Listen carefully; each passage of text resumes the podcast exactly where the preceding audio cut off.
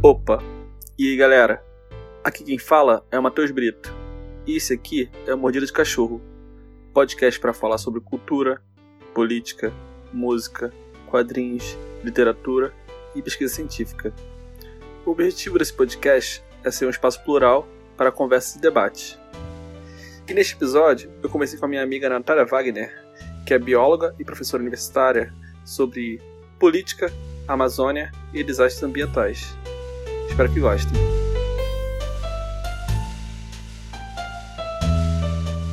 E aí, Natália? Bom estar falando contigo. E aí, tudo bem? Tudo ótimo, cara. Se apresenta aí para quem não te conhece. Então, é, o meu nome é Natália, eu moro aqui em Manaus, no Amazonas. É, eu sou bióloga por formação, me formei na Universidade do Estado, aqui na UEA, e eu sou mestre pelo INPA, pelo Instituto Nacional de Pesquisas da Amazônia, em Biologia de Água Doce e Pesca Interior. Eu trabalhei com enfoque em, em populações de peixes em um lago específico da Amazônia, mas olhando para qual o impacto das mudanças climáticas nas populações aquáticas né, de peixes no, no contexto da Amazônia. Então é isso. Hoje eu trabalho com é, universidade pública, eu dou aula e também trabalho com produção de conteúdo, engajamento em ideias de mudanças climáticas no contexto da Amazônia, produção de texto, faço um monte de coisa. Cara, muito interessante. Eu já te conheço faz alguns anos, né? Assim, desde o quê? Facebook, né?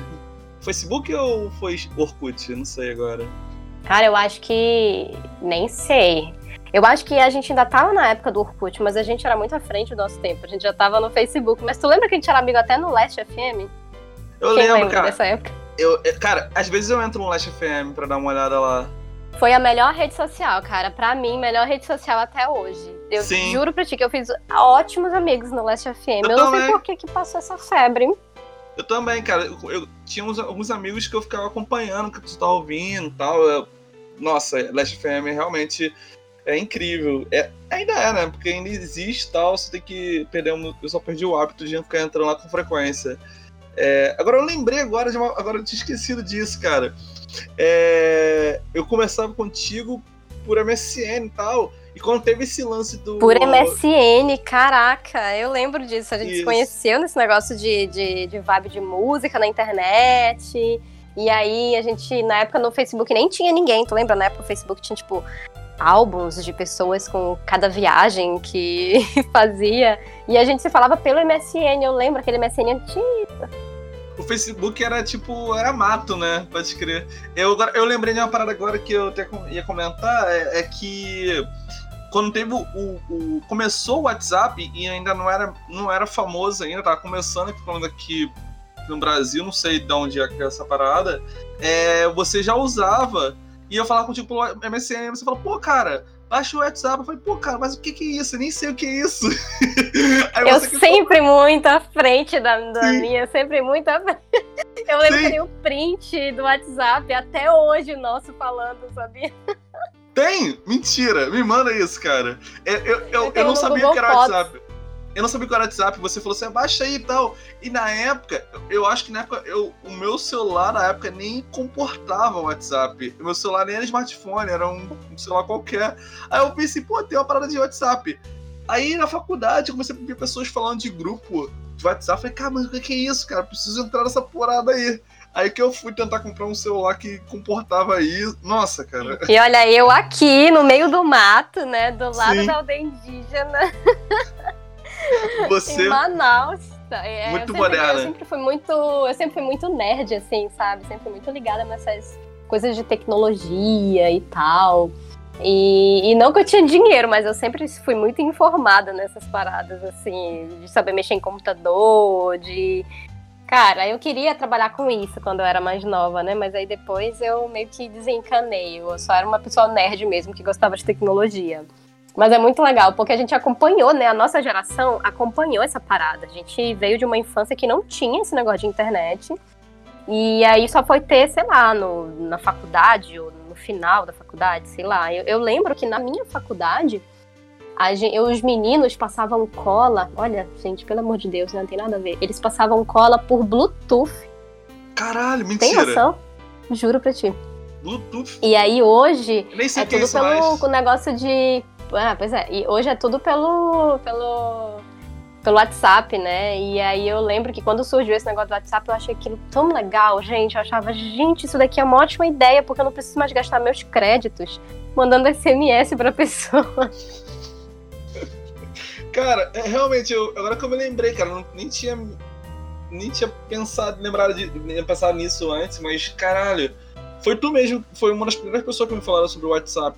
Nem, tava ligado, eu mandava. Eu lembro. S- mandava SMS, sei lá, SMS. Eu tenho um print teu que eu. Eu, eu lembro, eu tenho um print teu que eu achei no Google Fotos, assim, faz um tempo já, acho que faz um, sei lá, esse ano talvez. E aí eu lembro que eu tinha um fundo que é de Ganesh, que eu sempre fui muito essa, essa vibe meio paz e amor. O Ganesha no fundo, assim, era uma conversa minha e tu, e tu, e aí, Índia, não sei o que, tu me chamava, aí eu te respondia, assim, eu tirei um print, assim. Essa coisa de Facebook, aí postava no Facebook, que naquela época era, era super cool. Nossa, Bons é, tempos, cara. caralho. Tem pelo menos 10 anos isso, né, Matheus? Cara, eu acho que sim. Não, não sei, não, não, não sei o ano, mas. Cara, deve fazer uns. Se não tem 10 anos, tem quase 10 anos. Próximo disso, não tenho certeza absoluta. Olha, o WhatsApp foi lançado em 2009. 2009? É, tem mais Então, 10 quase. anos. Tem mais de É. 10 anos. Ah, então foi isso, não, cara. Nossa, caralho. Tempo pra caramba, né?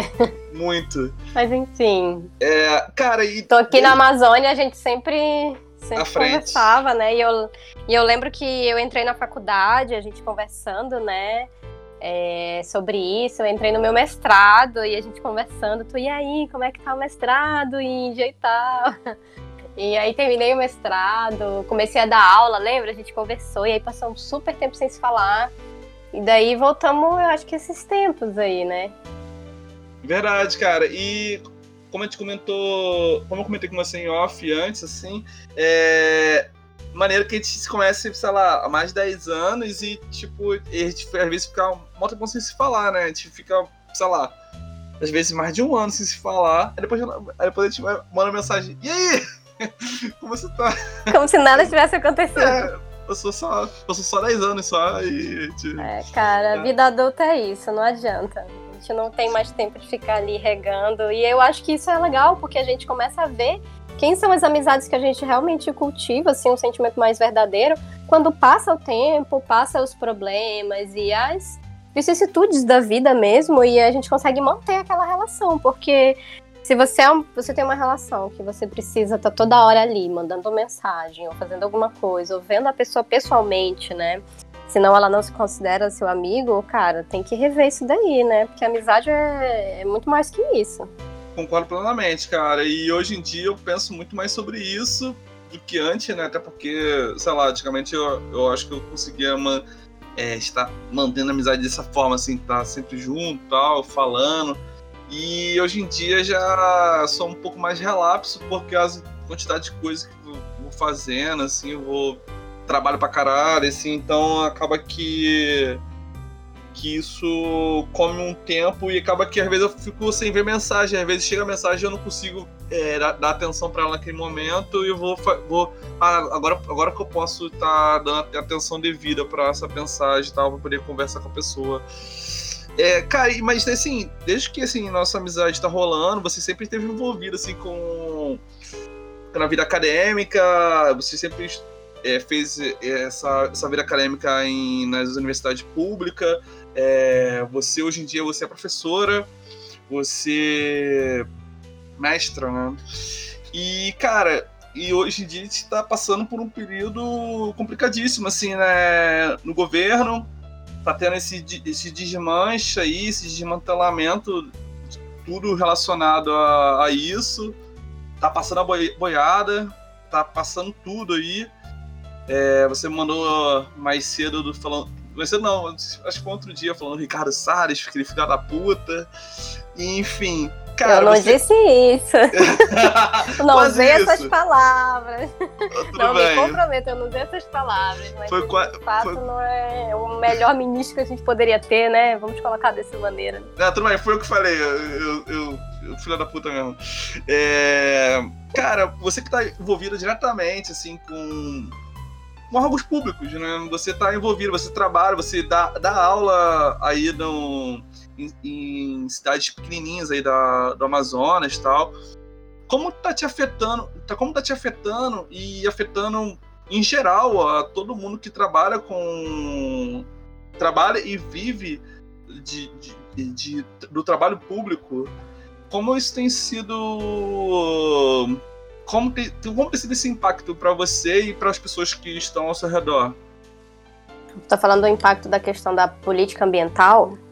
Também, mas também de relação a esses, todos esses cortes de desmantelamento, como está acontecendo isso para você e como tem, impactado isso no seu serviço, no seu, no seu é, na, não só na, em relação a fontes de renda, mas falando em relação à, qualidade que você possa, pode prestar o seu serviço, sabe? É, cara, a gente está passando por uma situação muito complicada, né? É, eu já acompanho aí governos assim um pouco mais de perto, é, colocar o FHC, mas eu não tenho, eu não tinha a formação acadêmica, cultural e mental que eu tenho hoje, né? Então eu acompanhei muito de perto é, os dois governos do Lula, os dois governos da Dilma, muito de perto. O finalzinho do governo do FHC, os dois da Lula, os dois do Lula, os dois da Dilma, é, o do Michel Temer e agora do Bolsonaro, né? Então, é, e esse era o período que eu estava na academia, né? Tanto como, como estudante, depois como profissional. É, então são fases muito distintas. E o meu trabalho ele, ele permeia, né, tanto a ciência, o conhecimento acadêmico, quanto o ensino, né, acadêmico. Então eu trabalho com essas duas coisas juntas, assim. É, então é muito complicado. Desde o final do período do governo da Dilma, do golpe, né? É, desde o Temer a gente já vem numa situação muito complicada, assim muito complicada. A gente perdeu o Ministério da Ciência, a gente teve corte de verba, a gente teve uma série de políticas públicas muito complicadas, né? Isso a nível de educação. A nível de ciência, desde o final do primeiro, iníciozinho do segundo governo da Dilma, a gente está sofrendo muitos ataques ambientais desde essa época. Mas nada disso, nem de longe, é, chegou perto do que a gente está tendo na política atual, né? O atual governo ele realmente tem uma proposta de um plano político de desmonte ambiental e fala diretamente é, com as questões que estão acontecendo na Amazônia, né? E isso, é, isso fica é, até um pouco perigoso para nós profissionais para a gente conseguir atuar, né? Porque, por exemplo, o Brasil é um dos países que mais matam ambientalistas do mundo. Então é perigoso para a gente falar alguma coisa. Então a gente fica sem poder atuar na nossa área, né? Sem dinheiro para atuar, sem instituições para atuar, é, e ao mesmo tempo a gente se sente acuado. Então, tanto na educação é muito complicado, a gente está perdendo verba, a gente está perdendo incentivo, a gente está perdendo, inclusive, é, como eu posso falar assim, a autonomia das instituições públicas, entende? E na área ambiental também. Então são as duas áreas que eu trabalho e são as duas áreas que mais estão sendo afetadas pelo atual governo, né? Pelo final do governo anterior, porque o Temer também foi péssimo para a educação e horrível para o meio ambiente, mas o Bolsonaro ele veio assim com uma proposta muito forte, porque ele tem todo é, uma bancada que a gente chama de bancada ruralista que apoia e que cobra muito dele, inclusive é, políticas sólidas, né? Tanto que a quantidade de agrotóxico que está sendo liberado aí, em todo mês é liberado novos agro, agrotóxicos. É uma, é uma coisa, assim, fora do, do, do concebível, né? Então, assim, tem uma política mais mais firme, mais ativa, porque existe uma bancada que cobra ele disso. Então ele está atuando mais diretamente do que qualquer outro governo que foi ruim nessa área ambiental. Isso é muito perigoso.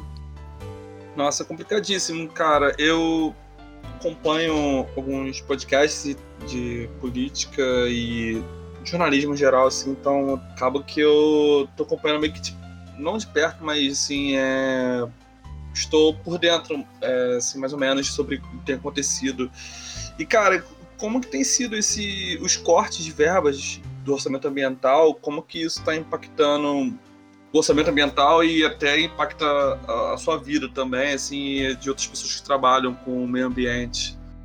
Bom, é, sem dinheiro é, muito, é complicado, né? É, colocar a, a política aqui, inclusive internacionalmente. A gente está vendo agora, o, o mundo todo nessa semana virou os olhos para o Biden lá nos Estados Unidos, que é a, a, primeira coisa que ele fez quando ele entrou no, no governo americano, que inclusive foi uma promessa de campanha dele, foi o, a volta né, ao Acordo de Paris. E isso, isso é muito importante politicamente, assim, não por tanto por ser os Estados Unidos, né, porque é, é a, a potência financeira mundial e também a potência poluidora, né?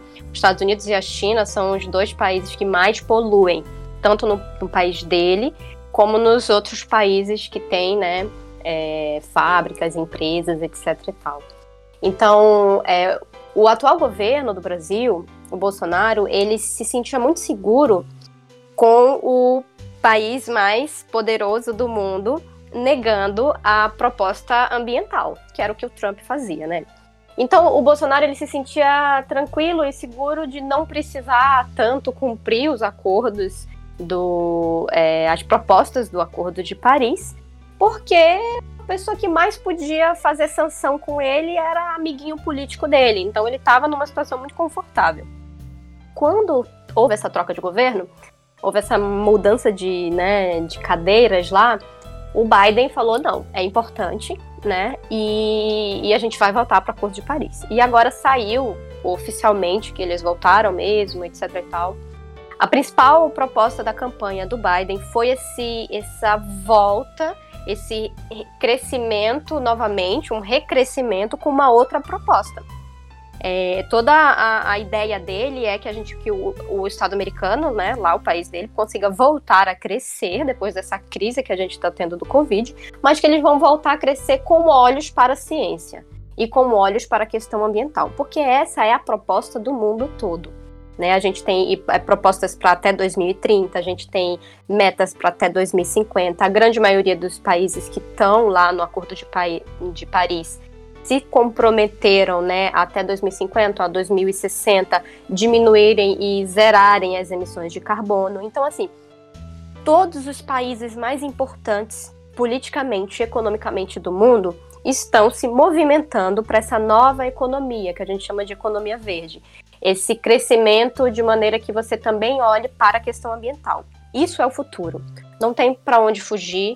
No, é, dez anos a, a, atrás, isso era uma coisa um pouco mais lenta. Hoje a gente vê que, cara, 2030 tá logo aí. 2050 é daqui a pouco. Você fazer um plano intergovernamental para 2060 é, é muito ambicioso, sabe? Fazer com que vários países adaptem uma série de situações até 2050 é, é realmente você querer muito mudar uma coisa. Isso é o que vai acontecer. O Bolsonaro vai no caminho oposto. Ele tem toda essa que a gente chama de política de desmonte ambiental. Ele quer desregularizar, ele quer eliminar propostas de gestão ambiental, ele tira dinheiro dos, é, dos ministérios, dos ministérios não, só o ministério que a gente tem, do Ministério do Meio Ambiente, ele flexibiliza controles importantes que a gente precisa, como o controle de exploração de madeira, ele tenta liberar é, mineração, é, petróleo em áreas sensíveis ambientalmente. Então, assim, o que a gente pode esperar? A gente pode esperar que internacionalmente a gente vai sofrer sanções. Internacionalmente a gente vai ter perda de dinheiro né, de investimento, inclusive empresarial no país. Isso faz com que é, o mercado né, no Brasil tenha uma queda muito grande.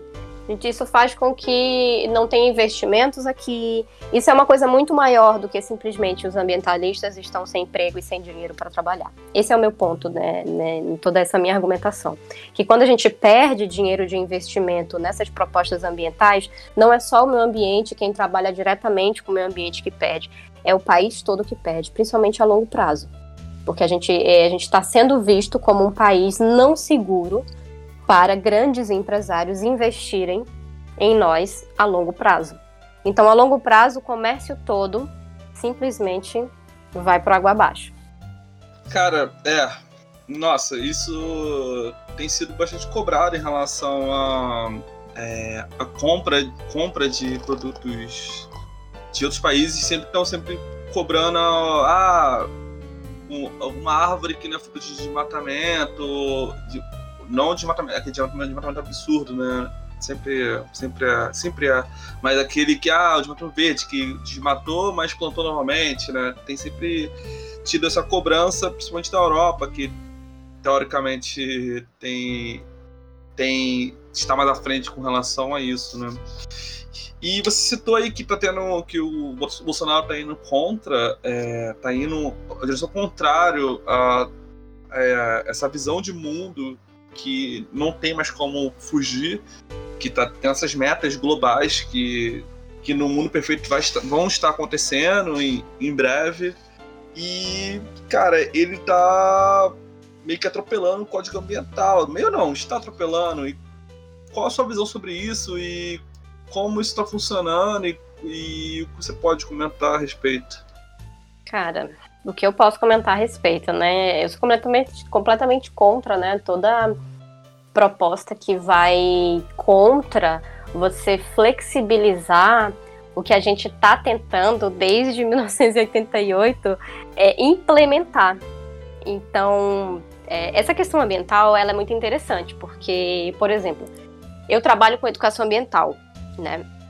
Então, quando a gente fala de educação ambiental, de ambientalismo, de desenvolvimento sustentável, veja bem, é 2021, mas as pessoas ainda tendem a associar o desenvolvimento sustentável a vamos, ninguém mexe nas florestas, todo mundo vai morar no meio do mato, não vamos ter mais tecnologia e não vamos ter mais desenvolvimento. Isso seria o desenvolvimento sustentável. Versus o desenvolvimento real, empresarial, industrial, que é isso aí mesmo. Infelizmente tem que desmatar, infelizmente tem que poluir rio. E a gente já superou isso desde a década de 80. Então, a gente está querendo é, levar adiante uma proposta, uma ideia, na verdade, que ela não é real, né? A gente está ainda com um pensamento muito atrasado. Então, por isso que a, a questão ambiental é um pouco complicada, porque, além de tudo, ela é de ordem cultural e ela é de ordem educacional. Eu preciso ensinar para as pessoas que o desenvolvimento sustentável não é você morar no meio do mato. Se você quiser morar no meio do mato, tudo bem. Mas a proposta de desenvolvimento sustentável é que a gente consiga utilizar os recursos naturais de maneira que tanto a gente, nessa geração, consiga utilizar, quanto as próximas gerações também consigam utilizar, tanto quanto a gente, né? E tenha uma, uma vida e um desenvolvimento econômico, financeiro tão bom quanto, ou quem sabe até melhor. Ou seja, diminuir o desperdício, fazer com que seja uma utilização mais efetiva do bem natural. Então, essa é a proposta. Só que isso se dá com a modificação da ideia cultural e educacional, que é uma proposta que o governo é contra. Porque o governo não só não quer ajudar a gente a educar é, culturalmente as pessoas aqui no Brasil, como eles colocam o contrário por exemplo, o nosso ministro das Relações Exteriores, que é a pessoa que representa, né, o país em situações internacionais no, no fórum virtual de Davos, falou que essa ideia que é muito perigoso a gente ouvir ambientalista porque eles têm uma ideologia ecológica. Eu não lembro exatamente qual foi a, a palavra que ele usou, ecologismo que ecologismo seria utilizar a ecologia como ideologia e que isso seria perigoso. Então, eu acho isso o mais perigoso de tudo, de você tentar levar para a população que quem trabalha com ecologia, quem é ambientalista, é o, é o cara que quer abraçar a árvore, que não quer deixar o desenvolvimento funcionar e que quer que você more no meio do mato, etc e tal. E, e na verdade não é nada disso. Então, é, o que eu acho mais perigoso, além dos cortes, além de tudo isso nesse governo, é essa, é, essa ideia de uma absoluta fake news, né? Que eles são os reis da fake news. é essa ideia da fake news que o ambientalista ele tem um cunho ideológico. E aí muitas vezes é sempre envolvido em propostas, ai, ah, você é um, um professor universitário baderneiro, comunista, mau caráter, que tem uma ideologia específica, e aí junta todo mundo num pacote só. E aí, como é que aí você fica sem meio de atuar, né? Sem meio de conversar com as pessoas. Você vai conversar. Aí não, mas na verdade eu, eu quero meu celular. Eu quero energia na minha casa. Então sinto muito se as árvores vão morrer. E aí eu falo, eu também quero. Isso não tem nada a ver uma coisa com a outra. Eu também quero que as pessoas tenham acesso à educação de qualidade, que a gente possa utilizar a natureza da melhor maneira possível, porque isso é tão bom para você quanto para mim. Inclusive, o desenvolvimento sustentável, ele é mais barato. Entende? Porque ele faz com que eu não tenha que ficar gastando dinheiro com as enormes questões ambientais, de desastres ambientais que eu possa ter no futuro. É muito mais barato você fazer uma economia verde, inclusive para o país e para as pessoas. Então são pensamentos que não, não coadunam, sabe? Uma coisa que não, não faz muito sentido. Não sei se eu respondi o que tu queria. Não, pô, foi maravilhoso. É, você falou até mais do que eu estava pensando eu tava. Eu, não, não teve um podcast que eu tive. Que, uma gravação que eu fiz com um amigo meu, o Hugo, que ele é, é meteorologista e tal. E é, citamos, citamos, falamos sobre o ponto que eu vou falar agora, só para quem não ouviu, dá uma ouvida lá, sobre desmatamento. Como você atua diretamente na, na Amazônia, diretamente, você é, atua em pesquisa em, nos lagos locais, né, sobre, sobre população de peixes, alimentação. É...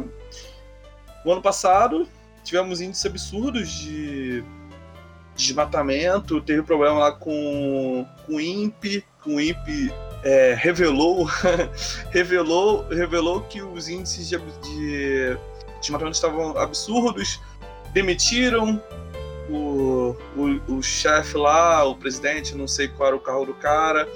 E, enfim, meio que tentando fazer um cala-boca do que tá acontecendo, mas que ficou mais feio ainda. é, cara, o o que você tem para falar sobre isso? Que você, qual a sua opinião e me conte o que você acha sobre tudo que tá acontecendo sobre isso e tudo mais. Cara, eu ouvi o podcast do Hugo, achei maravilhoso, aliás, quero ser amiga do Hugo. achei ele Você, incrível as coisas dele. É, não, vou apresentar vocês em algum momento, porque na verdade, mais pra frente eu quero falar sobre. Quero fazer um. Eu, eu não, não tenho nenhum com mais de um convidado, mas eu quero fazer depois um com, com todo mundo que eu fiz que, que é relacionado à área de pesquisa. Então, assim, vai rolar em breve. Vocês vão se conhecer com certeza.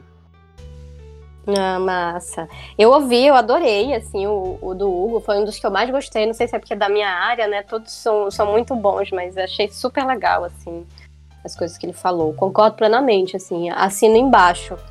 É... E eu achei muito legal, inclusive uma coisa que ele falou, quando você, você perguntou para ele alguma questão é, de que, das questões que você faz individualmente, né, o que contribui para toda essa ideia de aquecimento global e tal. Embora tu fez uma pergunta específica para o assunto dele, sempre me perguntam isso na questão de sustentabilidade em geral, né, de meio ambiente. As pessoas sempre vêm falar comigo, até porque eu tento inspirar é, boas práticas, né, políticas de boas práticas na sua vida. Não que isso vá mudar o mundo no sentido de todos os plásticos vão sumir porque eu resolvi não, não consumir mais plástico. Não é isso. Eu acho que você tem que fazer a sua obrigação. E a sua obrigação é, é o mínimo dos mínimos. E a gente não faz nem mesmo isso. Esse é o ponto, né? Então eu achei muito legal quando ele falou que a gente tem que.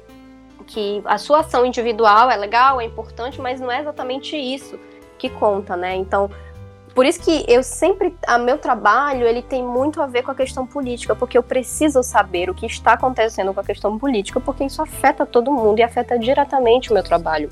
Então já tem pelo menos aí é, quatro governos que eu acompanho a política de perto, justamente porque isso é o que faz um país, é, uma cidade ou, ou qualquer é, unidade que você queira trabalhar, de fato é, tomar uma decisão que vai impactar as pessoas. São decisões políticas, não são decisões individuais. E por isso que a gente tem que estar tá toda hora olhando para a política internacional nesse contexto da, da sustentabilidade do meio ambiente, porque isso vai ditar como que os outros países menores vão responder e também vão querer fazer. Ou vão ser forçados a fazer, ou inspirados a fazer, depende de, de, qual, de qual fonte, né? E aí, na questão do desmatamento, é muito importante, porque a gente assinou lá o Acordo de Paris, né? E uma das, da, das propostas do Acordo de Paris é justamente diminuir o desmatamento, né? Você diminuir até, até zerar mesmo. A gente tinha essa política aqui, antes do, do governo Bolsonaro, né? Cara, eu até anotei aqui, de janeiro para dezembro de 2020, teve mais de 8 mil quilômetros quadrados de floresta amazônica desmatadas. Isso é tipo cinco vezes a cidade de São Paulo. Então, assim, é uma, é uma coisa absurda. Você, em um ano, você desmatar isso tudo. E a gente estava vindo num gráfico decrescente. A gente demorou muito tempo para poder instalar políticas públicas para diminuir o desmatamento. Isso é uma questão muito séria no Brasil, inclusive na Amazônia porque tem a ver como os militares, na época de 60, implementaram o plano de desenvolvimento do Brasil e da Amazônia, como que eles colocaram isso na, na cultura, na mentalidade. Tem pessoas dessa época vivas e com as mesmas ideias e mesmas propostas até hoje. Imagina, da época dos militares. Então é um trabalho que a gente faz há gerações. E aí agora ele foi literalmente a estaca zero, porque a, a gente começou a aumentar a quantidade de terra desmatada. E, na verdade, o que a gente precisa, o que a gente quer é diminuir. Né? E o governo não, não parece ter nenhum interesse nisso. Né? Então, assim, 2020 foi um dos piores resultados de desmatamento na Amazônia nos últimos 12 anos. Ou seja, nos últimos 15 anos a gente está tentando, tentando, tentando, e meio que foi por água abaixo. Um trabalho de, de 10 anos, de 12 anos, sabe? 2019 a gente teve aquele episódio que as queimadas foi tão absurdo, o clima estava tão doido que a fumaça das queimadas na Amazônia e de uma parte do Pantanal chegaram até São Paulo. Agora você vê o absurdo, né? E mesmo assim, mesmo assim, ainda tem toda uma, uma, uma ideia de negacionismo, né? O, o, governo ele faz questão de falar que a Amazônia é muito conservada, que não tem nada disso, que a quantidade de desmatamento não é esse, que os dados, como você mesmo falou, ele, ele nega os dados, o governo nega os dados do INPE, que inclusive, pô, não tem como negar dado do INPE, é uma questão, inclusive são dados que estão tá em bases internacionais, são satélites, não é uma pessoa que vai lá que ela possa coletar o dado errado, sabe? Então, assim, tem, não tem como, como isso tá errado. E a gente também tem é, esses dados em todos os outros anos. Se fosse um ano o problema, a gente descartava, mas não é. Segue o mesmo problema o tempo todo. E essa questão do desmatamento é muito séria internacionalmente, porque a gente vai começar a sofrer sanções. A Europa já disse que se o país não tiver os selos lá de que está é, tá diminuindo o desmatamento, vai começar a ter sanção financeira. Vai começar a não comprar produtos específicos, vai começar a não, não é, liberar insumos financeiros para o país. E aí a gente vai ser literalmente forçado ou a ficar isolado, como Cuba, Venezuela da vida, ou a gente entra nessa, nessa vibe e troca a proposta de governo, né? Do atual, ou de preferência troca o governo, é, para mudar mesmo e, e, tentar recuperar isso, que a gente ainda vai demorar um tempo para recuperar isso tudo que a gente perdeu, entendeu? Cara, é preocupante demais. Cada palavra que você falou, fiquei, fiquei mais triste, assim. É um absurdo isso esse retrocesso que tem rolado.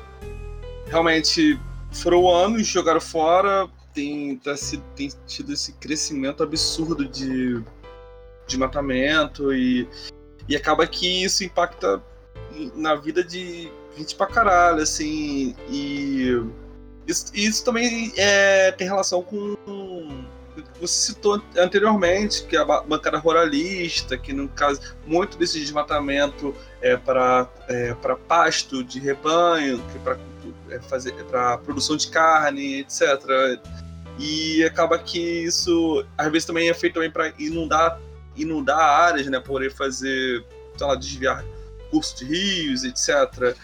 Puxando já esse fio em relação à inundação de, de áreas, como, qual a sua visão a respeito de hidrelétricas, como, como Xingu, Belo Monte, e qual a sua opinião e, o que você acha a respeito, né? Cara, hidrelétrica na Amazônia é todo um assunto à parte, né?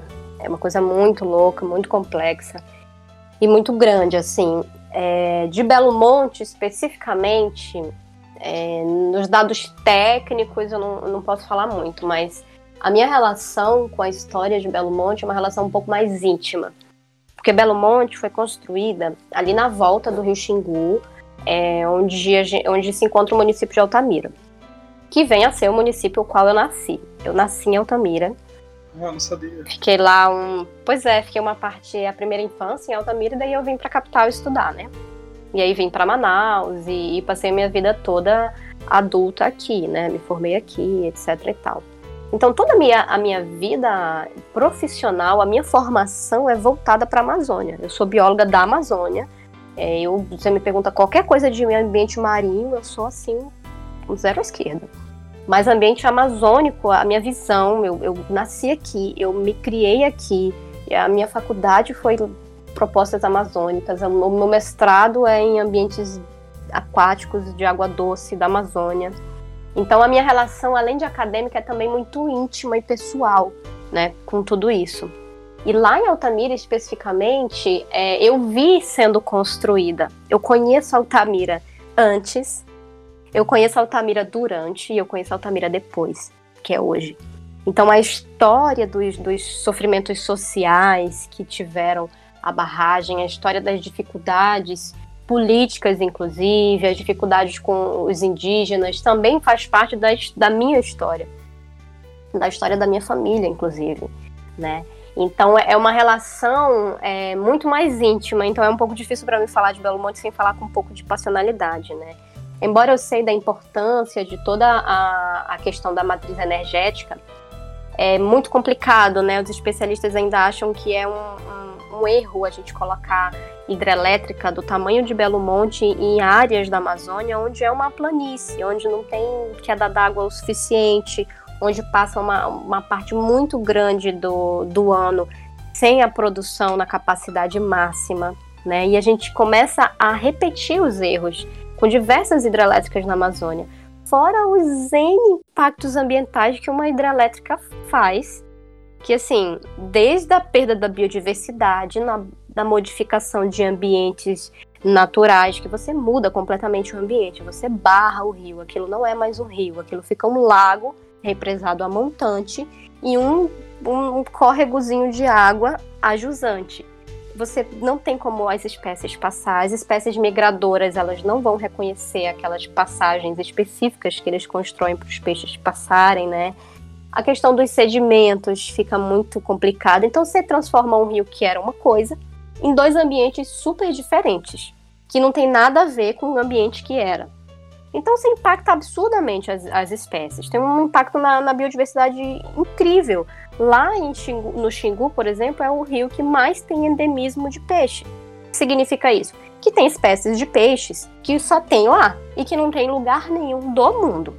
E a gente mal conhece essas espécies. A gente estava começando a conhecer, ah, barrou, e a gente pode ter uma série de espécies que desapareçam que a gente nem mesmo sabe que um dia existiu.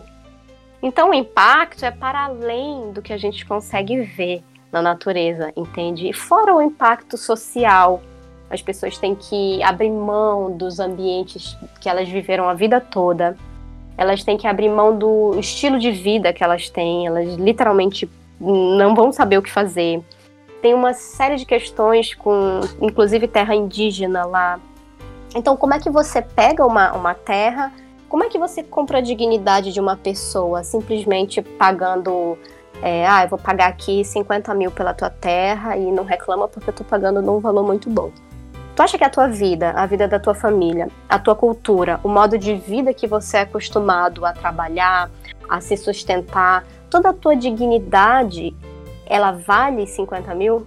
Ela, você consegue vendê-la? Né? Então, é, é, o impacto de hidrelétricas na Amazônia, principalmente de Belo Monte, é uma coisa muito maior do que os peixes ou do que o ambiente aquático ou do que a biodiversidade. É, é um impacto imenso. A cidade foi assim devastada.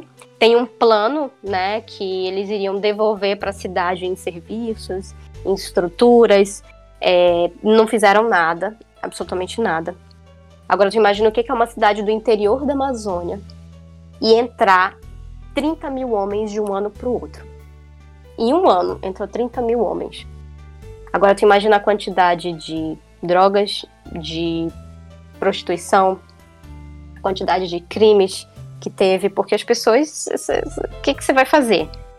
É muita gente diferente entrando e não tem estrutura para isso, não tem estrutura para crescimento. Quando uma cidade cresce desordenadamente, isso dá um pano para manga para criminalidade muito grande, né? Porque você não, você não, não tem o que fazer, você não tem uma proposta de educação, você não tem uma proposta cultural, você não tem um plano de desenvolvimento daquela cidade, você não tem estrutura, simplesmente estrutura social para lidar com tantas pessoas em um tempo tão curto, né? Então é, isso acontece na Amazônia não só com hidrelétrica, viu, Matheus? Isso acontece assim com vários empreendimentos. Eu ando no interior da Amazônia e cada cidade que eu vou é isso: é uma grande empresa, é um grande empreendimento, muitas vezes público, muitas vezes privado, que chega, abre uma clareira, retira tudo que quer, tem, ou tudo que quer, nem, nem sempre o que precisa, deixa a cidade devastada, larga todo mundo lá e vai embora.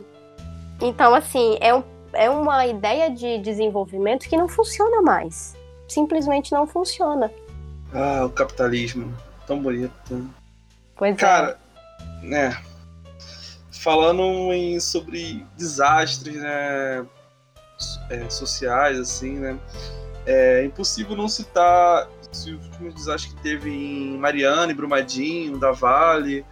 É, não sei, não sei o que você não sei se está relacionado exatamente com o que você é, pesquisa, o que você está por dentro, mas não sei se você quer comentar a respeito, porque eu acho que, na minha opinião, está um pouco relacionada a sobre desastres que, que sobre grandes indústrias que estão atuando em umas regiões e por descaso, porque no, caso, não, agora não me recordo agora exatamente se foi Mariana ou Brumadinho, é, teve avisos de que tava para se romper a barragem e acabou que, que não foi nada, não foi feito nada para estar é, remediando ou para evitar que acontecesse e acabou com a cidade, um monte de gente morreu, uh, acabaram com o rio inteiro é, acabou com a fonte de renda de um monte de gente.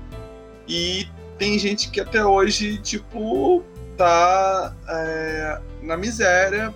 E, e, as pessoas que tiveram a sorte de não morrer estão na miséria, passando fome porque não tem o seu sustento, porque não tem onde tirar sustento porque o sustento vinha é, da região e que acabou. É, não sei você, se você teria alguma coisa para falar a respeito? O que você acha a respeito? Sua opinião?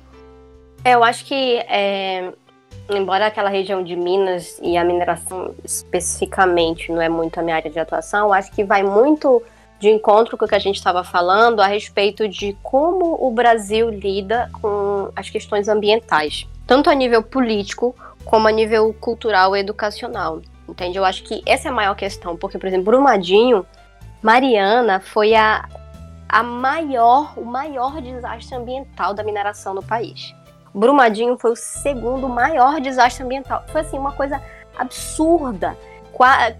260 e 70, eu não lembro o número exato, mas foram quase 300 mortos. Uma série de pessoas desaparecidas que até hoje não foram encontradas a quantidade de pessoas que foram atingidas diretamente, indiretamente, que não morreram, mas que tiveram as suas vidas literalmente devastadas de, em, em diversos aspectos, foram muitos. E como a gente lida com isso, né? A gente como país. e, e, e, a gente como população brasileira. Eu acho que isso eu acho que é o mais interessante que a gente pode pensar. Porque, por exemplo, Brumadinho e, e Mariana.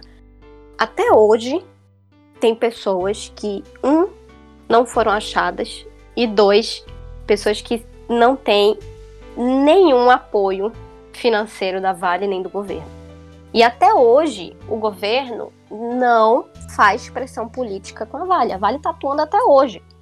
Uma empresa que tem que mata 300 pessoas da noite para o dia, com vários relatórios avisando que tem que tinha problemáticas, que não faz a manutenção e que devasta uma área toda, que chegou até o ambiente marinho, a quantidade de, de, de dejetos de minério que tinha.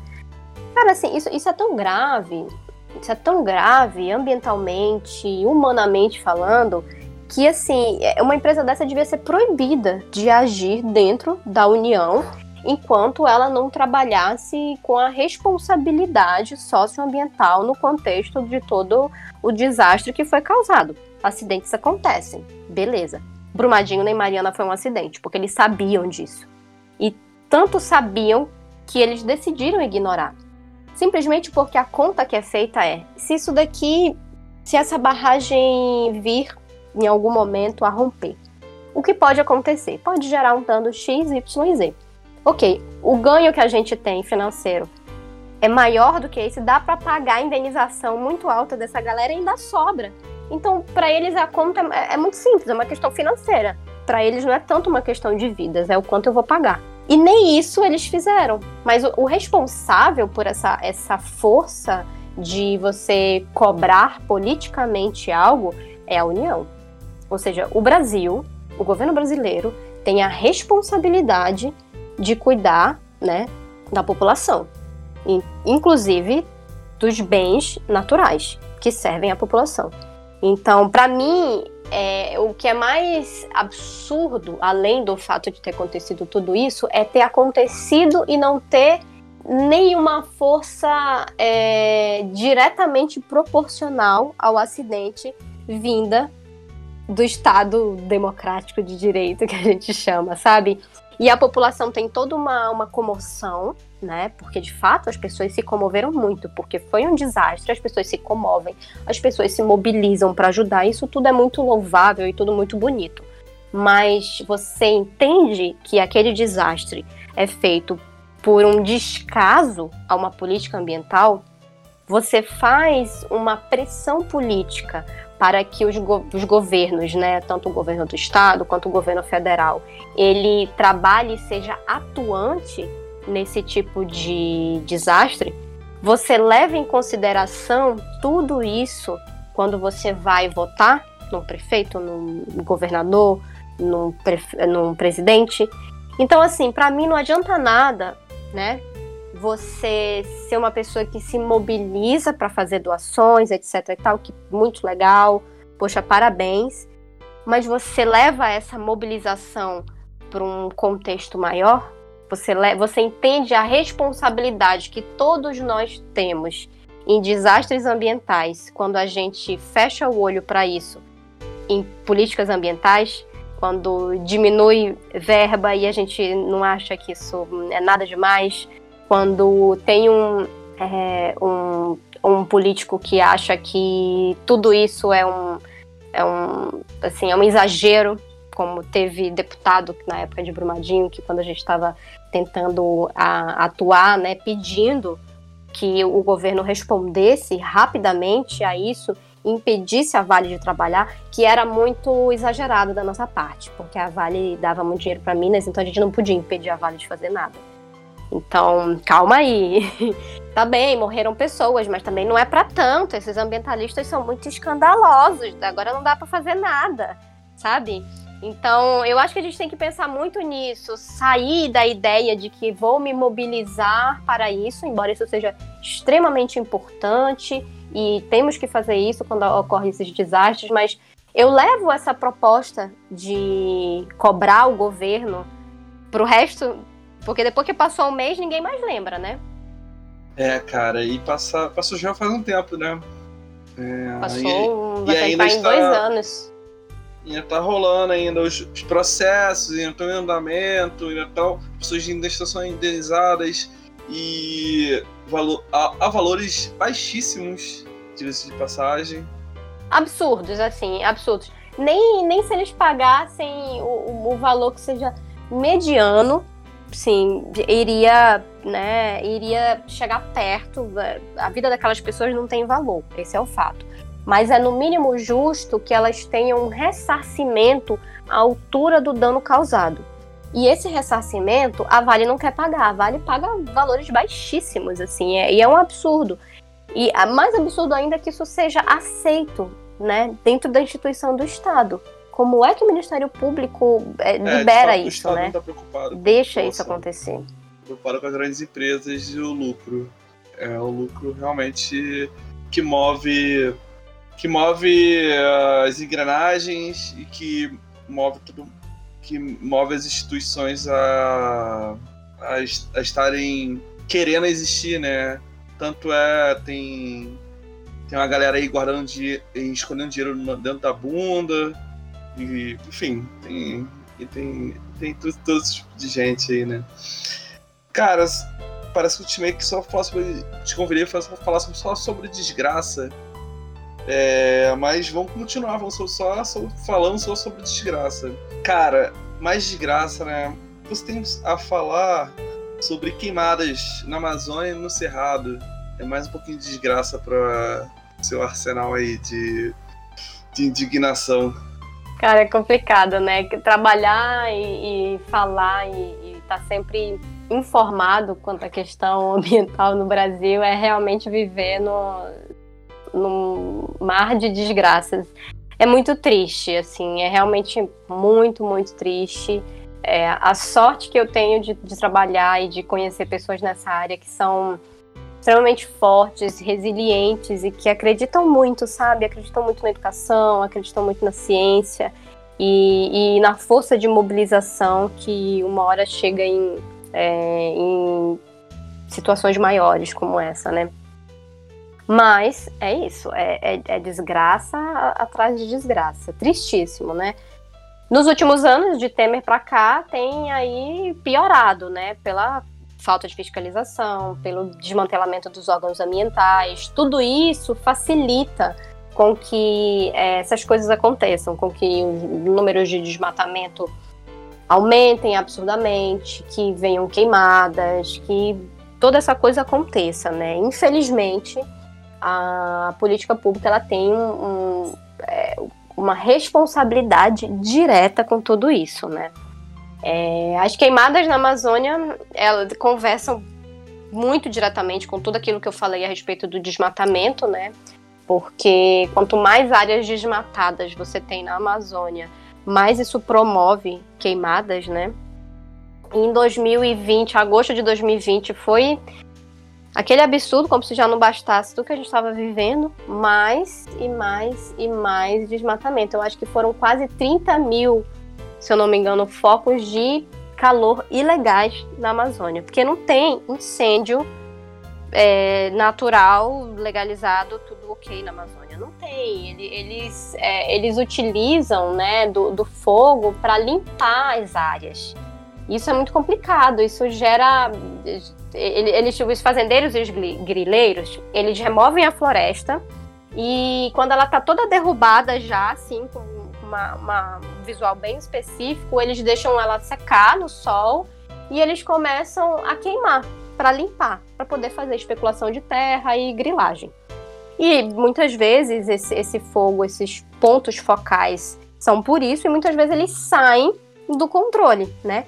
Se a floresta está desmatada, ela está mais seca do que ela deveria estar, tá, e existe algum ponto de fogo é, específico, isso pode alastrar e chegar a níveis incontroláveis. Então é muito perigoso, é muito, muito, muito perigoso mesmo. E aí, quando você tem queimada, você estraga a floresta, você é, tem toda uma questão de, do solo, a questão de liberação de carbono, então é toda uma, uma ciência por trás, uma ciência de, de números de impactos na hora que acontecem, impactos logo após e impactos futuros, inclusive impactos na, no grau de carbono na atmosfera, né? Que é uma das, da, das maiores emissões de carbono que a gente tem é com queimada e desmatamento na Amazônia. Então, assim, se você tem um governo que ele é patrocinado pelo agronegócio, é de interesse público deste governo não controlar tanto o desmatamento e com isso não controlar tanto as queimadas porque as queimadas é importante, é, são importantes para o agronegócio. Então você está promovendo é, não só o, o, o, agronegócio, mas você está promovendo a, a, grilagem e você está promovendo a especulação de terra, né? E inclusive isso por, por meio de leis, por meio de leis de flexibilização, de deixar o negócio correr solto, é, inclusive por meio de enfraquecimento dos órgãos ambientais que vão atrás desses focos de incêndio para combatê-los, porque, por exemplo, o IBAMA teve uma problemática muito grande ano passado, quando ele tentou combater os incêndios, e daí descobriram, né, a grande mídia descobriu a quantidade de dinheiro que tinha sido cortado dessas partes específicas do IBAMA que vão tentar diminuir os focos de incêndio, né? Então, você não tem nem como, às vezes o IBAMA não tem nem como combater o incêndio porque ele não tem verba para comprar equipamento básico para fazer o próprio trabalho dele, porque não é do interesse do governo patrocinar esse tipo de coisa, porque para ele assim, tudo bem, se pegou fogo, poxa, é natural, acontece isso sempre na Amazônia, sabe? Não acontece. Isso é literalmente criminoso do governo deixar chegar até esse ponto, sabe? Deixar acontecer isso, promover isso por, por políticas de é, apadrinhamento de grilagem, como a gente fala, por políticas de remoção da floresta, por políticas de uso de solo de maneira equivocada e, e não sustentável. Então, eu não tenho outra palavra para falar, a não ser é criminoso é, é, literalmente criminoso. Não só os incêndios são criminosos, como toda a política que promove isso de é, maneira indireta, tá sabe? deixando correr solto, de fato. É, você citou bastante a respeito da Amazônia. E sobre o Cerrado, seria a opinião seria a mesma? Ou você tem mais a, mais a, a complementar? Ou seria o mesmo, mesmo ali raciocínio?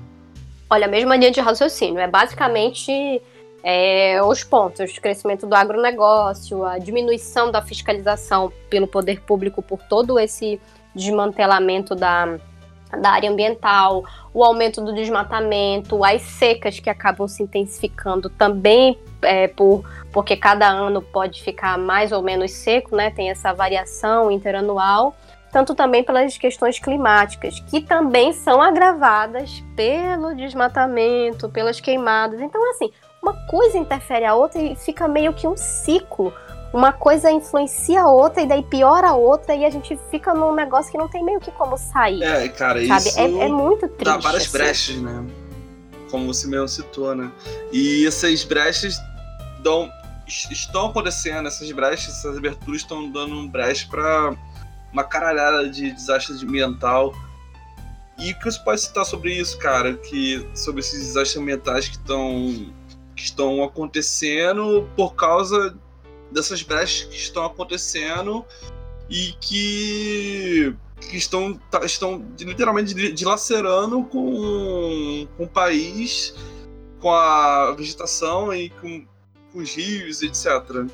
Cara, e o problema é que não é nem só com o país, sabe? Porque assim, a gente faz essa divisão de estado, de país, de biomas.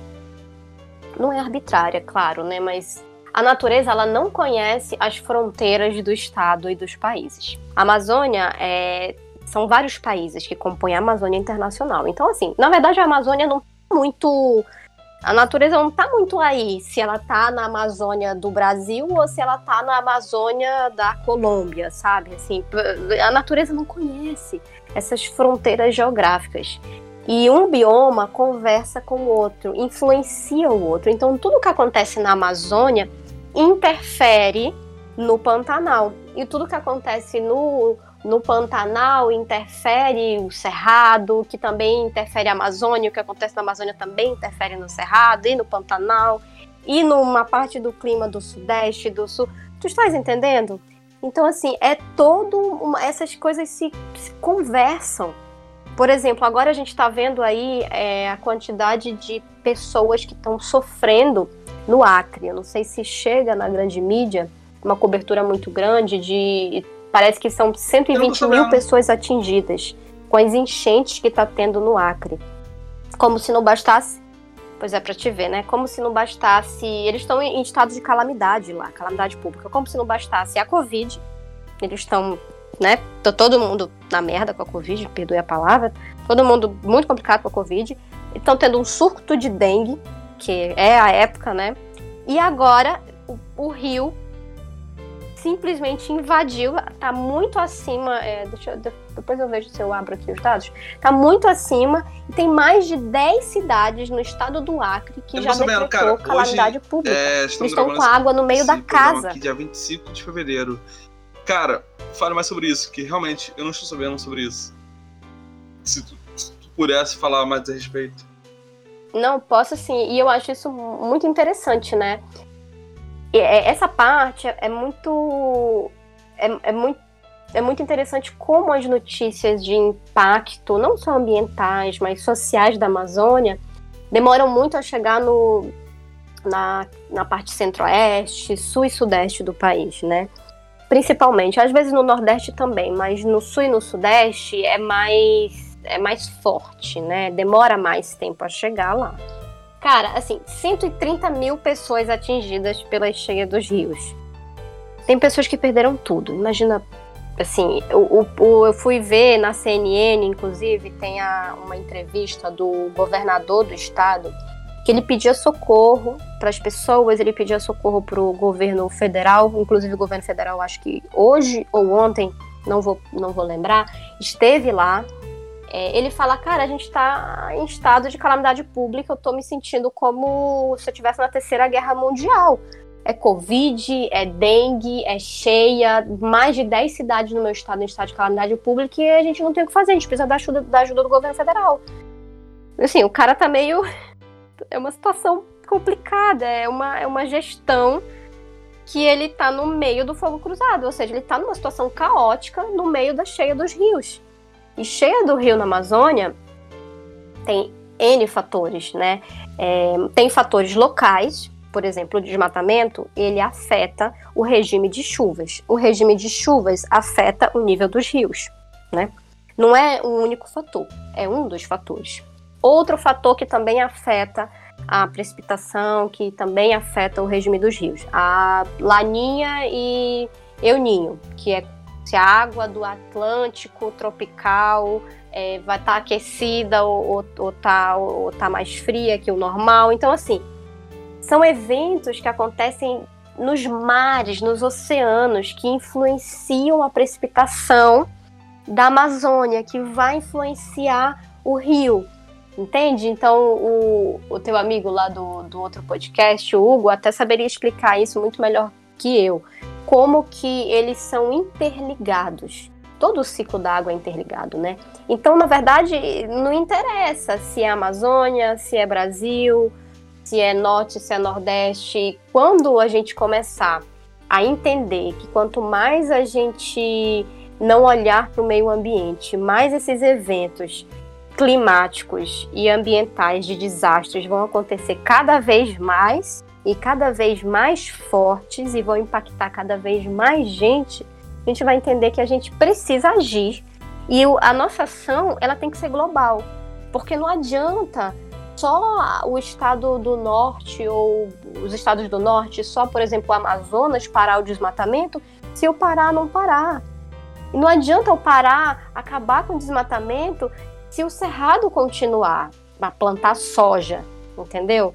Ou se a gente estiver queimada no Pantanal. Não adianta, o, o, o país todo está conectado, e digo mais, os países todos. E a Amazônia tem um papel muito importante na manutenção do clima mundial. Então, tudo que a gente fizer na Amazônia influencia no clima de outros países. Tá entendendo? Então, assim, ou a gente entende que é uma questão muito mais séria e muito mais globalizada do que a gente imagina, muito mais internacional, ou a gente vai ficar discutindo coisa pequena, sabe? Coisa é, que... cara, acabei de dar um Google aqui e vi que, que 130 mil pessoas atingidas pelo rio, pelos rios na capital, no Rio Branco, no caso. Caralho. Absurdo. Assim, agora também já, já me a cabeça já que o Amapá, né? A falta de luz lá, o descaso, a galera ficou lá jogada as traças. Exato. E é um absurdo como é, fazemos parte do mesmo país, da mesma união, e como acontece esses descasos com essa acho que mais pesada ainda, com essa região norte, acaba que eu acho que talvez o, o Amazonas, ele, por, por acho, acho que não tenho certeza que é, a, é, a, é a, o maior estado ali da região, e por ter uma, importan uma importância, ele acaba que tendo mais visibilidade, mas como o Amapá, o Acre, que são, são estados é, do norte que são bem visibilizados e acaba que esse tipo de, de coisas acaba que acontece esse tipo de coisa que não tem explicação como que tá, como tá acontecendo de fato. Se fosse em São Paulo, não tá acontecendo. Não, não teria acontecido isso. Se fosse aqui no Rio de Janeiro, tá ligado? É um absurdo como, e, como a União deixa isso acontecer. É deixa, de fato, deixa porque como o Pazuello deixou faltar, é, faltar oxigênio em, em Manaus agora, no Amazonas por inteiro, deixou, realmente, é, é, deixou acontecer. Isso não teria acontecido se fosse numa outra cidade aqui no, no, no Sudeste ou no Sul do Brasil. E, cara, fica impossível estar falando sobre desgraça aqui, é, sobre, sobre o meio ambiente, claro, sem citar o, o que está acontecendo agora, né? Que é o, a Covid, o micróbio aí. O Amazonas, é, pelas informações que eu tenho, é o, o estado que, que um, maior número de mortos, um maior, talvez o maior número de. Um, o local mais impactado no Brasil, local onde aconteceram aquelas cenas lamentáveis. Nossa, é, é muito triste de ver aquelas valas comuns sendo abertas assim, eu, teve agora esse, como eu acabei de citar, sobre as falta de oxigênio, pessoa, uma, uma coisa absurda, assim, de, de só de lembrar e que tá, pode estar acontecendo agora, não sei ainda, absurdo. Isso com certeza está impactando a sua vida, o seu dia a dia e, e sua família, e todo o ciclo de amizade. É, cara, você pode comentar a respeito, se você se sente confortável. É... Enfim. É, a gente vai de uma desgraça para outra, né? Desculpa, gente, mas é Sim, isso daí. É, mas tava ficando impossível não, não se falar sobre isso, porque realmente o momento. Sim, eu, eu lembro muito da. Imagina, putz, o Amapá ficou 15 dias, quase um mês, sabe? assim, sem luz. Agora tu imagina se São Paulo, a capital, ia ficar sem luz. Sendo que é a cidade que mais tem helicóptero particular da América Latina.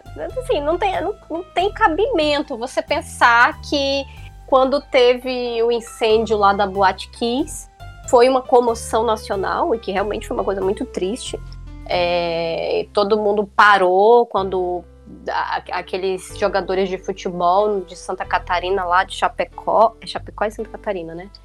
É, então, assim, fica uma coisa desproporcional, né? Claro que você não tem que não dar atenção para uma para uma coisa triste que aconteceu. Você tem que dar atenção, porque é, esse tipo de desgraça, né? Literalmente é uma desgraça, de acidente, de situação difícil que as pessoas passam, elas precisam ser levadas em conta, né? As pessoas precisam ser é, cuidadas, independente.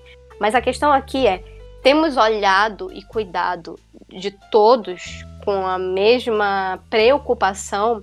Porque veja você, se tivesse uma, uma cheia no estado, vamos supor aí do sul do sudeste, onde 130 mil pessoas tivessem sido atingidas. Tu imagina o, o estado, qualquer estado com mais de 10 cidades em estado de calamidade pública. Imagina o governador ir numa, numa, num canal como a CNN, ou seja, não é um canal pequeno, é um canal internacional, e falar, cara, pelo amor de Deus, me ajuda, porque eu estou sentindo como se eu tivesse na Terceira Guerra Mundial. O meu estado precisa de ajuda. Ninguém sabe mais, assim, teve um transbordamento nos rios, atingiu enormemente umas cidades mais, outras menos, claro, mas de toda maneira muitas pessoas foram atingidas direta e indiretamente. E ninguém tá sabendo disso na mídia. Tipo assim, Jornal Nacional deve ter dado uma notinha, né? Não, não sei, não, não posso falar porque não assisti esses dias, mas não há tanta comoção. Será que se isso tivesse acontecido num rio específico, em uma única cidade, tivesse atingido, sei lá, 5 mil pessoas que seja na capital de São Paulo, na capital do Rio de Janeiro, não teria uma, uma comoção nacional muito maior do que 130 mil pessoas no Acre? que é um estado que todo mundo brinca que não existe, tem toda essa questão da, da xenofobia, né? Que ninguém sabe o que, que tem no Acre, que ninguém nem sabe qual é a capital do Acre. Tem, tem muitas essas piadas xenofóbicas, né? Com vários estados é, do norte e do nordeste também, né? Mas a gente está falando aqui especificamente do norte. Então, veja, Amapá, num apagão absurdo. Manaus ficou sem oxigênio numa situação complicadíssima, complicadíssima, sendo que dias antes o ministro estava aqui, ele foi avisado, o governador foi avisado e mesmo assim foi literalmente negligenciado. O Acre entra em estado de calamidade pública e isso não chega com o mesmo peso na grande mídia do que chegaria se fosse qualquer outro estado, né? Então a gente também tem que ver que tipo de, de mídia a gente está consumindo e a gente está dando vazão. Por que, que a gente não consome tanto é, notícias e coisas oriundas da região norte, sabe? E, mas eu acho que isso é toda uma outra discussão. É, tu perguntaste a respeito da, do Covid aqui em Manaus, né? Eu acho que todo mundo, né? Toda, uns países mais, outros menos, umas pessoas mais, outras menos. E a gente sabe bem, bem quem são as pessoas que mais são atingidas e que mais sofrem com qualquer tipo de situação de pandemia, né? A gente sabe que são as pessoas em, é, em, em vulnerabilidade social que mais sofrem. Isso daí, tanto uma cheia de rio quanto para Covid. Pessoas em situações muito específicas, pobres, trabalhadores, pessoas vulneráveis, socialmente são as que mais sofrem. E aqui no Amazonas a gente está muito, pela primeira vez, e uma coisa, não é uma coisa boa, né? Mas está à frente do Brasil com a questão do Covid, né? Tá chegando primeiro aqui as ondas e aí da, daqui se espalha para o resto do país. Então a gente já entrou na segunda onda no, no, no final do ano e piorou muito, né? No, no início do ano, a gente, cara, em janeiro e em fevereiro morreu mais gente em Manaus do que no ano passado inteiro. Tu tem noção? É uma questão absurda, é, assim, é uma desproporcionalidade imensa. E, e, as pessoas querendo abrir o comércio, e as pessoas querendo abrir shopping. Porque você precisa ir na Marisa comprar uma brusinha, não interessa se tem 10 mil mortos. Você precisa abrir o comércio, é, é, é, é fundamental, entende? Então Manaus vive essa, essa loucura coletiva. Que, por um lado, há pessoas que estão desesperadas porque perderam familiares, amigos, que não aguentam mais ficar em casa, que muitas vezes perderam empregos, oportunidade de trabalho e tudo isso que está acontecendo no mundo todo, né? Não é só em Manaus. E por outro lado, pessoas fazendo uma. O governador que apoia o governo federal e diz que o governo federal ajudou o Amazonas imensamente, que ele não tem o que falar. As vacinas não chegam, não chegam insumos suficientes. No entanto, o governador não tem nada para falar. Ele acha que o, o, o governo federal fez o papel dele e ele não tem o que reclamar. O resto do país acha que está tudo bem e as pessoas seguem morrendo. Agora o comércio abriu, agora o diário publicou que o comércio abriu, aí o shopping abriu com um horário reduzido, mas abriu. Daqui a pouco abre outras coisas, daqui a pouco não tem o toque de recolher e assim o negócio vai. Ou seja, não só na questão ambiental. A gente está falando, a gente tá falando de uma questão de saúde agora, que obviamente também quanto mais você, inclusive a diretora da OMS falou é, esses dias aí, eu, eu, não lembro exatamente o que ela falou, mas uma, uma diretora lá que trabalha com o meio ambiente dentro da OMS, ela falou que os surtos de epidemia sempre começam com desmatamento.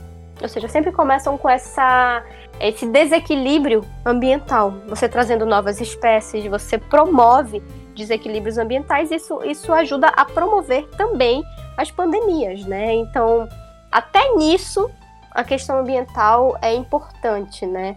Para que haja um, um equilíbrio ecológico e, e, menos desequilíbrios, obviamente, né? E uma quantidade de epidemias bem menores surgiriam se a gente cuidasse mais do meio ambiente. Mas para além dessa questão ambiental, a gente também tem o descaso com a questão social. A gente também tem o descaso com é, estados específicos, regiões específicas. E eu trago a ideia de que será se a Amazônia fosse no Sudeste, a gente não estaria olhando com mais cuidado para isso? Claro, levando em consideração que a Amazônia, a, a Mata Atlântica era lá no Sudeste e no Nordeste e foi toda acabada. Tem o que? 5%, menos de 5% da Mata Atlântica. Mas vamos supor que um pedaço muito grande da Amazônia fosse no Sudeste. Será que a gente não estava olhando com um pouco mais de, de cuidado com um pouco mais de atenção para as políticas ambientais ou será que a gente estava olhando da mesma maneira? Fica o questionamento, né? Eu acho que seria diferente. Eu acabei de dar um, uma olhada aqui no meu no Spotify que é, nos programas que eu acompanho sobre política é, diariamente e tal. E, cara, realmente, nos últimos, sei lá, nos últimos sete dias nenhum citou a respeito do Acre. Falou sobre, tá falando sobre Eletrobras, Petrobras, sobre o o, cara, o bolsonarista lá que foi preso porque ameaçou o ministro do STF. Beleza, todo, não estou dizendo que são, não são questões importantes, tem que ser falado, assim, com certeza, mas 130 mil pessoas impactadas por causa de cheia. Por causa de cheia, eu acho que realmente é uma, uma questão é, no mínimo interessante e importante ser falada e ser noticiada. Então é um absurdo isso não estar sendo falado. E tá dando tanto palco pro deputado lá bolsonarista, que claramente um absurdo tudo que ele fala, tem que ser tratado com maior seriedade. Se é que a gente ainda tem como tratar com seriedade sem entregar para Deus, né, a situação. Mas é, será que se a gente utilizasse a cobertura de mídia que está tendo para esse caso do deputado lá bolsonarista para uh, cobrir toda essa, essa dificuldade que está tendo no Acre, será que não seria mais interessante, né? Inclusive, muitas vezes a gente tem uma cobertura da mídia internacional para todas as questões da Amazônia muito mais forte e muito mais séria do que a cobertura nacional, assim. Todo o meu respeito a, a, a aos jornais e à mídia, embora com a, muitas vezes tendenciosa, eu acho que eu acredito que o jornalismo, né, é, tem que ser feito de maneira livre. Acredito na imprensa livre, é uma das bandeiras que defendo. Sou completamente contra qualquer coisa que tenta promover, é, como que eu posso falar? Que tenta manipular a verdade ou deixar com que notícias e informações não cheguem ao grande público, né? Acho muito importante. Mas vai da gente, consumidor, consumir coisas que sejam para a gente mais relevantes, porque assim, o jornal, as revistas vão sempre colocar o que as pessoas consomem. Se você passa a não consumir aquilo, ou você passa a perguntar sobre aquilo, ter interesse naquilo, automaticamente isso vai aparecer mais, né?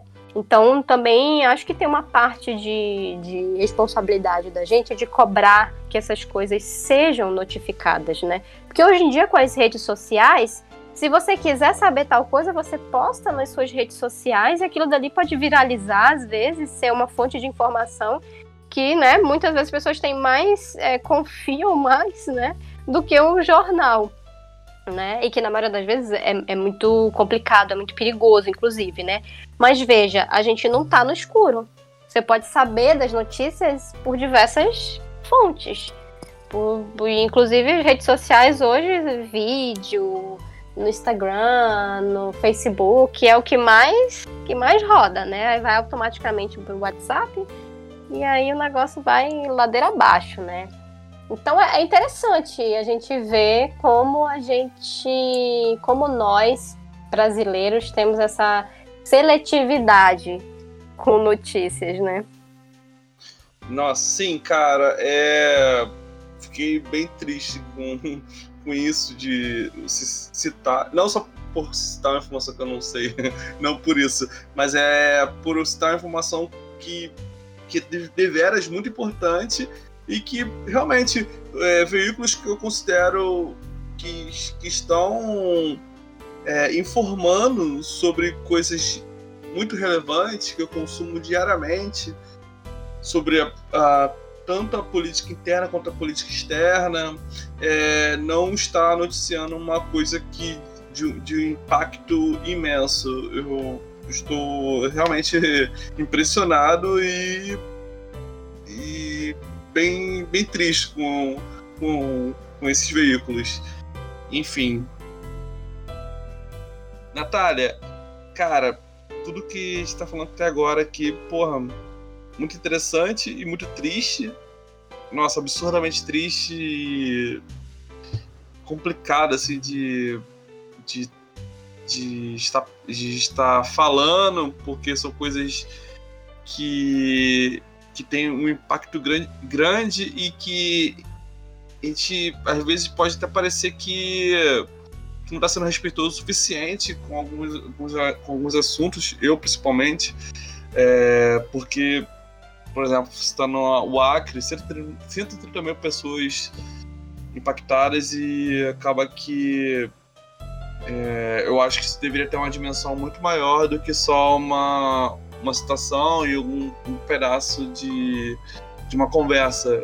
A vida dessas pessoas merece muito mais que isso. Cara, eu. Os papos poderiam estar tá rolando por muito mais tempo, mas agora está nessa reta final já o que você gostaria de estar complementando para a gente estar finalizando? O que você acha que, que não sei se ficou faltando, mas que ficou que fica é, de, de interesse para o público que vai estar ouvindo? Eu acho que a gente deu uma pincelada legal aí em várias coisas. Cada um desses pontos que eu falei bem superficial, né? A maioria dá pra gente explorar, é, é o mundo. Tem várias, vários outros fatores que influenciam tudo que a gente citou. Mas eu acho que o que é legal dessa nossa conversa aí sobre política pública ambiental atual brasileira é citar que agora em janeiro teve o Fórum Mundial de Davos, né? Fórum Econômico Mundial, e eles destacaram muito a Amazônia. Eles destacaram muito essa ideia de trazer a economia verde. E eu acho isso muito interessante. Aliás, é outra coisa que eu achei muito pouco notificada, noticiada, melhor. Achei isso muito pouco noticiado na mídia e eu acho muito importante, porque é um fórum mundial, né? É onde as grandes potências da economia discutem rumos para a economia mundial. É basicamente isso internacionalmente falando. Então é muito importante. É, gera, dali saem ideias de como vão surgir desenvolvimentos econômicos, é, investimentos, etc. e tal. Então a gente tem que estar sempre de olho nessa questão internacional. E aí esse ano eles falaram muito da Amazônia e da economia verde. A gente teve o, o prefeito, o prefeito já, o nosso presidente não foi, mas ele mandou o vice-presidente, o Mourão, que falou sobre algumas coisas lá da Amazônia, dizendo que a Amazônia estava preservada e que precisava de investimento é, ele precisava de investimento privado para desenvolver essa economia verde ou essa bioeconomia na Amazônia. E é importante a gente ver como é que tá, como é que a gente está sendo visto internacionalmente nessa né, nossa política ambiental nesse contexto de que o mundo parou no, no, no ano de, de Covid e começou a falar, além de Covid, também de Amazônia e de bioeconomia. E nesse contexto, né, o país que detém a maior porção da Amazônia, que é o Brasil, nega as aparências e disfarça as evidências, né? Que é basicamente isso que o Mourão falou, que não, que o governo investe o suficiente, mas que quem tem que investir mais é o, a parte privada, que o governo faz a parte dele na questão da Agenda 30 do Acordo lá de Paris, etc e tal. E na verdade é o contrário, né? A gente tem que olhar mais para isso observar isso, porque isso é o futuro. Né? Todos os países estão mobilizando as suas políticas públicas internacionais é, e econômicas, inclusive as maiores potências, como a China, como os Estados Unidos, para promover cada vez mais uma diminuição de emissão de carbono, para promover a bioeconomia, para é, diminuir taxas de desmatamento, consumir produtos é, fazer um comércio mais livre entre países que aceitem, né, é, fazer parte desses acordos econômicos que sejam mais positivos para a questão, mais positivos para a questão ambiental. Então eu acho que a gente tem que olhar com outros olhos, tem que parar e ver que economicamente é muito mais interessante a gente começar a ter um pouco mais de atenção para as políticas públicas ambientais, olhar mais para isso e dar mais importância, porque isso é o futuro. Daqui a 10 anos não tem como a gente falar de economia sem a gente levar em conta a bioeconomia e com isso não leva, é, a gente não levar em conta o papel da Amazônia nisso tudo. Então eu acho que já passou da, do tempo da gente não olhar para isso ou olhar para isso com olhos mais paternalistas, sabe? Ah, de cuidado, de deixar como tá. Eu acho que a gente tem que parar e pensar o que nós, o que nós estamos fazendo como cidadãos para tentar promover é, melhores desenvolvimento, melhor, um melhor desenvolvimento econômico, né? E com isso um melhor desenvolvimento bioeconômico do nosso país, né? Frente a esses outros países internacionalmente. E o que, que a gente está fazendo com a Amazônia, né? Porque ela tem um papel essencial no controle do clima, inclusive mundial.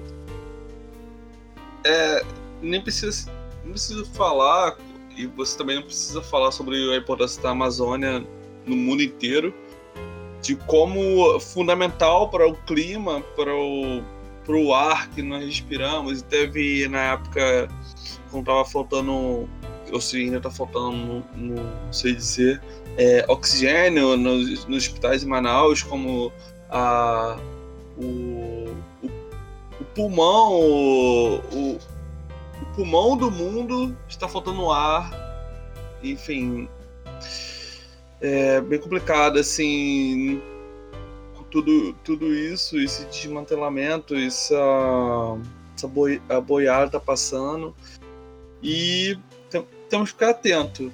É, eu acho que ó, temos que estar atento, temos que buscar mídias alternativas para informações. Agora, durante o episódio mesmo, fiquei surpreso com informações que, que as mídias que eu achava que, achavam que de fato tão, tão seguras eh, não, estão, não são tão seguras assim é, com informação. Então, vamos é, fica até um aviso aí para é, todo, todo mundo que vai estar tá ouvindo. Reveja se de fato o que você está ouvindo aí de fato está refletindo. É, não, é não só está refletindo de fato, se está refletindo de fato é, o panorama geral ou, ou se está refletindo apenas um, um círculo muito pequeno no, no, qual você vive, né? Porque de fato parece que é isso. Parece que é só um. tá refletindo apenas um, um pequeno círculo que, que olhando o panorama geral não, tão interessante assim, não parece, não parece tão importante. Natália, muito, muito, muito obrigado pelo seu tempo, cara. É, nos, nos conhecemos há tanto tempo e, e já, já, já falávamos a respeito sobre algumas coisas sobre, sobre o que tratamos aqui, mas claro que não prof, tão profundamente, mas mais raso. E por, justamente por isso que eu te convidei para esse episódio. Muito obrigado pelo seu tempo. Eu sei que você é uma pessoa ocupada, tem, tem trabalho na academia, enfim. É, cara, diz aí onde as pessoas podem te encontrar, podem estar vendo suas publicações, talvez coisas que você está envolvida. Fale tudo a respeito, por favor. Pois é, né? A gente estava sempre conversando. Gostei muito, muito obrigada pelo convite. Putz, me senti muito honrada. É, não sei se foi a altura aí da galera que eu ouço e que eu curto pra caramba aqui do podcast. Agradeço de verdade, assim. Foi super show de bola ter essa meio que conversa de bar, né? Sobre políticas públicas ambientais é, aqui. Basicamente isso. Estamos dois com a cerveja aberta aqui, então tá, foi bem uma conversa de é, bar. É, já. Isso mesmo. Gravada e, putz, estava com saudade de falar é, com pessoas fora da minha convivência direta também, né? A pandemia deixa a gente meio, meio noiado. E foi um prazer, assim, um prazer mesmo puxa vida, me convida sempre que tu quiser. Não trouxe nenhum dado mais específico, assim, falamos de um panorama mais geral mesmo, né? De como essas, é, essas questões de políticas públicas influenciam nas questões ambientais.